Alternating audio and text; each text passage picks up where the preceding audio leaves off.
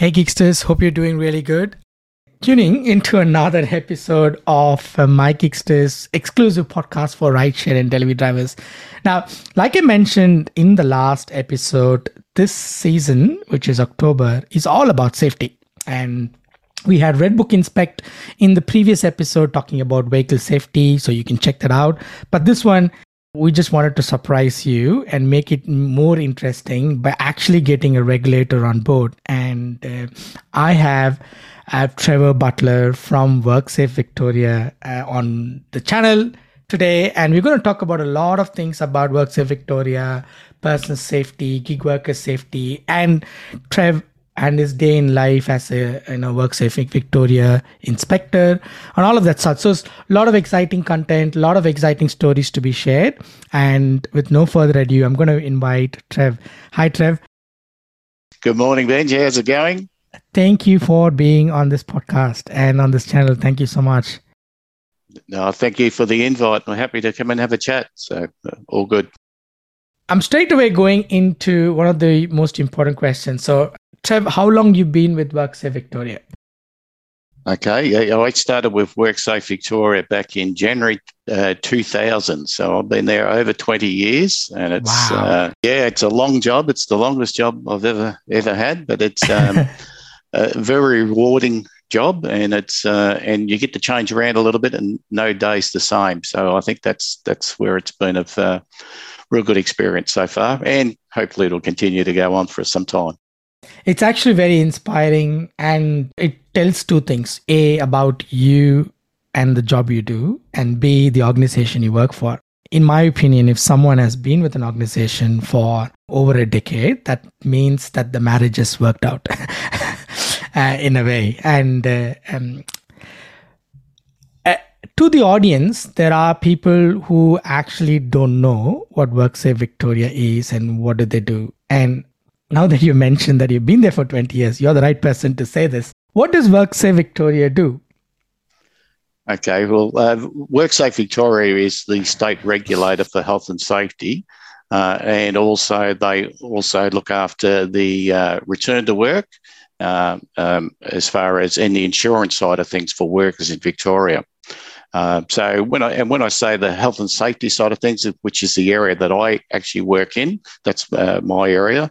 Uh, we look after, we have inspectors, we have advisory information, uh, we have a whole range of different people. In fact, I think we're just around about 1,700 people strong now as a company, uh, if you like. Uh, moved from Melbourne down to the Geelong. Uh, area is the head office now, some couple of few years ago, something along those lines. Uh, so they're operating out of Geelong, head office, and we have offices all over Victoria. so that's probably a quick overview. Um, Trev, just curious for also for the listeners, um, what's one of the very distinct difference between, let's say, WorkSafe Victoria and SafeWork New South Wales? Well, they're fairly similar now. Now that uh, New South Wales and the other states have got the Harmonised Act, and uh, health and safety is fairly fairly similar. We, we actually run a number of projects up around the border between New South Wales and Victoria, right along from Mildura right down to Albury Wodonga. And we do a number of things there with construction and different areas. And the, the rules are, or the regulations, the acts are very, very similar. Uh, slightly different uh, uh, in areas of um, technicalities, but in general terms, the rules are fairly harmonised across Australia nowadays. So, uh, pretty close. Yeah. Thanks. Thanks for sharing that. And Trev, um, as your role, what, what what's your current role with WorkSafe Victoria, and has your role always been the same, or how has your journey been with WorkSafe Victoria? Yeah, look, I'm happy to look. I, I started, as I said, I, I, started in January 2000, and uh, I started. I came in as a to be an inspector. Uh, we did uh, three or four months training. Uh, was actual. Uh, I was living in a. We had to get put up in a hotel down in Carlton at the time. We're doing our training in Melbourne. Uh, where I came in with a team of, I think it was 10 of us come through at the same time, three months, four months training, did an exam, went out as a, an inspector at the Geelong office I was based. Uh, worked as a generalist. So back those days, we had general inspectors, and then a couple of years down the track, they went to silos, what we call silos, and I went into the transport, storage, and retail area and looked after that. And worked in those areas. Uh, did that for a number of years. Worked up to a senior inspector. Up to a group leader, which is uh, looks after a team in the Geelong area, then into a regional manager, and now I'm the uh, director for um, Western operations. So my area at the moment, I look after. The easiest way I explain it is, I if you put a if you put a line in a map, Victoria, uh, from Echuca to Lara, and put a line straight through the centre, everything left of that is falls under my area. So that that's if you get, take a visual of Victoria, that's an easy way, uh, and that involves the Geelong office, Warrnambool office, the uh, Bendigo, Ballarat, and Mildura offices that takes in. So it's a fairly large area, and we're now multidiscipline inspectors. So as far as the team, for uh, my team there, we look after uh, everything in those areas except for mining is falls under our area as far as health and safety. So it's a fairly big job, and uh, yeah, we have a big team out there. Oh wow! Um, I can I was. It's good that you the career progression and uh, the way you explain that uh, line. I think I'm going to put a map. I'll put a map on the description for people to just find out where it is. Um, yeah. What I'm curious to know is now for many out there, you know, the word inspector is a very uh, it's not a very friendly word. yeah. Um, um, because you inspect things, uh, but what I'm curious to know is, Trev, as as obviously you have worked in, as an inspector, you've managed a group of inspectors. Now you are directing an entire you know team and strategy towards that space. As a safety inspector or generalist or silo, what, what, what does a day look like? What do you do? Yeah, well, let's look. That's a good question because uh, no day, no day is the same uh, for an inspector uh, because our workload changes so quickly. And uh, and just to give you an idea, what we we have is we have uh, response work that we have chartered to. So if we have an accident or an injury or something of that nature, we have to respond to that.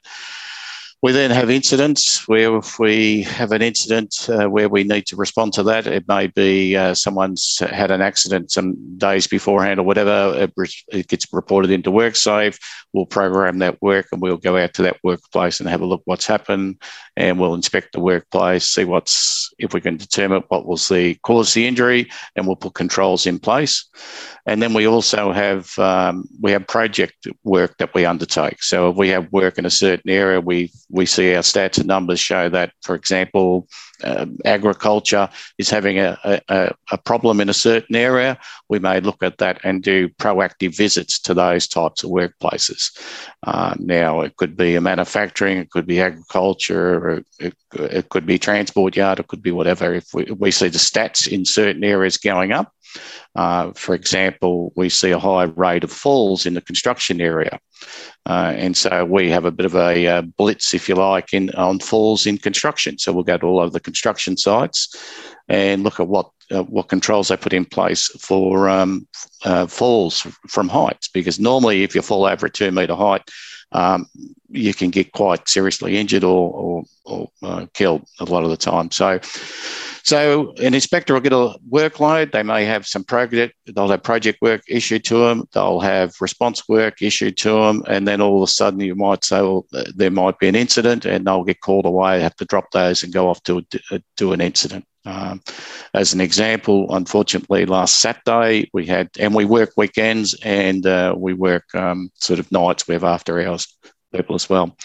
Um, last weekend we had a fatality in the, the area and we had to have people go on a 10 days. So they, these type of things um, unfortunately do take place as well. So they're not the very nice part of the job, but it's a job that has to be done.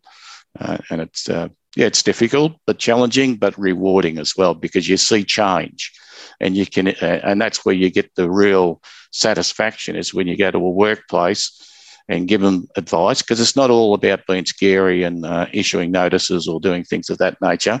Um, it's about giving advice and um, and and the advice where you can see change in a workplace and for the better, that's that's very rewarding for for an inspector or anyone. Yeah. Yeah. Hey, just want to take a quick second to thanks for the supporters of this podcast. Hey, if you're listening for the first time, we are an exclusive podcast for gig workers in Australia. We share the latest updates on the gig economy. We interview gig workers and industry experts to make gig worker more smarter and safer.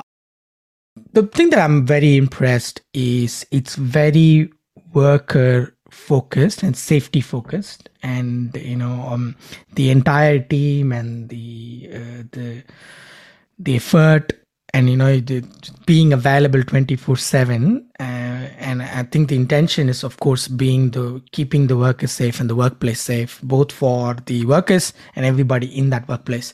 So it's very important. Um correct me if i'm wrong um and this is for the benefit of the listeners to according to WorkSafe Victoria and according to the legislation, there are some reportable incidents, and I'm going to put that in the podcast description. So, if any of that incidents happen, um, the um, the workspace is supposed to report to WorkSafe Victoria within the 24 48 hours. Is that is that right, Trev? Yeah, that's right. Yes, yeah, and and the reportable incidents. Um, basically, if someone and and it's it's an always an interesting one because it's a, there's a lot of um, discussion about what is a reportable incident, what is not a reportable incident. But my advice to anyone would be if someone gets injured at a workplace and look, even if if they go to hospital, obviously report that. Or if someone gets uh, stitches or something of that nature, or it's an near miss, it, it doesn't hurt to report that either. Because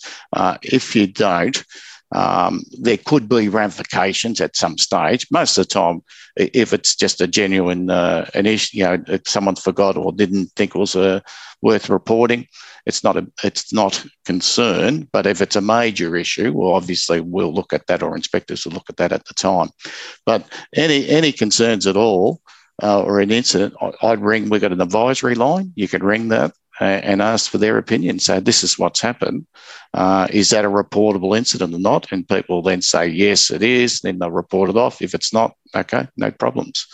Um, and it's better to be safe than sorry. What would normally happen is if you do a um, an incident that is reportable, if say you're working in a manufacturing plant and someone gets their finger caught in a piece of equipment, um, they may get sent off to hospital, get some stitches.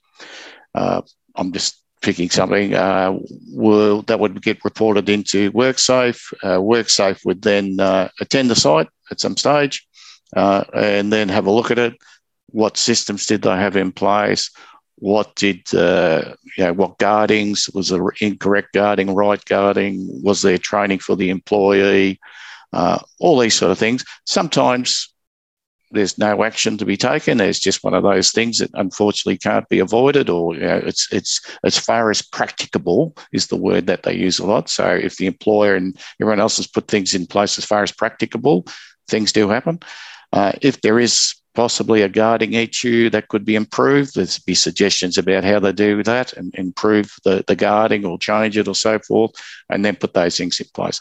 Most of the time, um, if it's not an immediate risk, the companies will get a period of time to fix that. Then they, that's normally through they talk with the inspector, they work out how long it's going to take to get the pieces of equipment, so forth, and so on. So it's, it's all reasonable uh, and go through down that track. If it's a serious injury uh, where someone's been seriously injured or killed, uh, well, then that's a different story. Well, then the site is uh, investigated and looked at, and then it's, it's, a series of events that goes through from there, which is very it's traumatizing for everyone, uh, for the companies and all you know families and all the uh, all those things. Um, so it's um, it can in the circumstances where you have a serious injury, it can be uh, quite um, uh, traumatic. And again, we have uh, helplines and so forth that people can ring and, and get advice on that as well. Yeah, thanks, thanks. And um, I think the most the important thing here is um, is reporting the incident in the first place. So, regardless yep. of what job you're doing and where you are and which workplace it is, whether you're a rideshare driver or you're a gig worker or you're working in a manufacturing site, um, if there is an incident of whatever degree it is, um, it is first important to report to the workspace or the health and safety representative of that space or of the employer, yep. Um, yep. Uh, which the employer have to then, based on the guidelines provided, then can talk to WorkSafe Victoria and and I think what you mentioned there was also very important is when WorkSafe into when when WorkSafe Victoria comes into that um, workspace, they help or they basically investigate and they help the workspace becoming much more safer by actually mm. investigating where the gaps would have been, which is really good because it in turns mm. promotes the safety in the workplace. Eh, so if it wasn't reported in the first place, nobody knew it, and it's going to happen again, and it's probably going to happen more severe than yeah. the first time. So. Um, that, I think that's the really good message out there. I think for workers. Absolutely, and look, and it's not even, and it's not even a serious injury as such as when you think of a serious injury, you think of something traumatic and so forth. But um, we, we, think of manual handling as probably our biggest uh, area of um, uh, claims and so forth, and, and people sort of underestimate those. They are, a lot of those injuries are fairly long term and so forth. And a lot of those can be easily addressed. And uh, I, I remember going out to workplaces on production lines and so forth, where people are just bending down, the repetitiveness of bending down to the ground to pick up something to put onto a to put onto a production line. Well, it could be as simple as just putting two instead of having on the ground, put it on two pallets. Yeah. You know, and when they bring it in, and so they're not bending down past below their knees. And, and just by having two pellets or three pellets, having it stacked on and that, and just so they're just twisting rather than bending down, picking up and twisting, things of this nature, or just making slight changes. And what you find a lot of the time in these things is, is it's you're having someone who yeah, they're doing things, companies are doing things in a lot of places because they've always done it that way. They don't think to change. They get a fresh set of eyes come in and, people will question, why are you doing this way? Why don't you try this? Have you thought of that? And most people will get a better outcome for safety and they also tend to get a better production uh, increase because they find it's more efficient. And people who are doing the task, but they figure this they should be asking the people doing the task, what do you think? Do you think this will work? Because most of the time, the answers will come from the people doing the task. And that's another really important thing is that consultation with your employees. Talking to your employees doing the job and say, hey, have you got an idea about, do you think this is a better way of doing it? What's your thoughts on this? And you'll find, you'll always find that um, most of the time you'll find that they've got a better idea of how to go about it. So, what about we try this or try that? And you'll get safety outcomes and you'll get production outcomes, and then you'll have uh, uh, uh employees feel like they're being listened to and got a happier work environment. And that has a positive effect on everyone in a workplace. So, that, that's always, and some simple things like that, those natures work. Good. That's definitely a great takeaway for, you know, um, for employers to have that consultative and participatory approach where they engage yeah. with staff members. That was another exciting and great episode. I really thank the guests for participating and sharing their story. Now, for all the listeners, thanks for tuning in again and for supporting us. Please check out our other episodes right from your favorite podcast streaming app and also connect us on Facebook at MyGigsters or simply visit us on our website at mygigsters.com.au. This is Benjamin signing off, and until I see you on the next episode, drive safe and take care. Bye.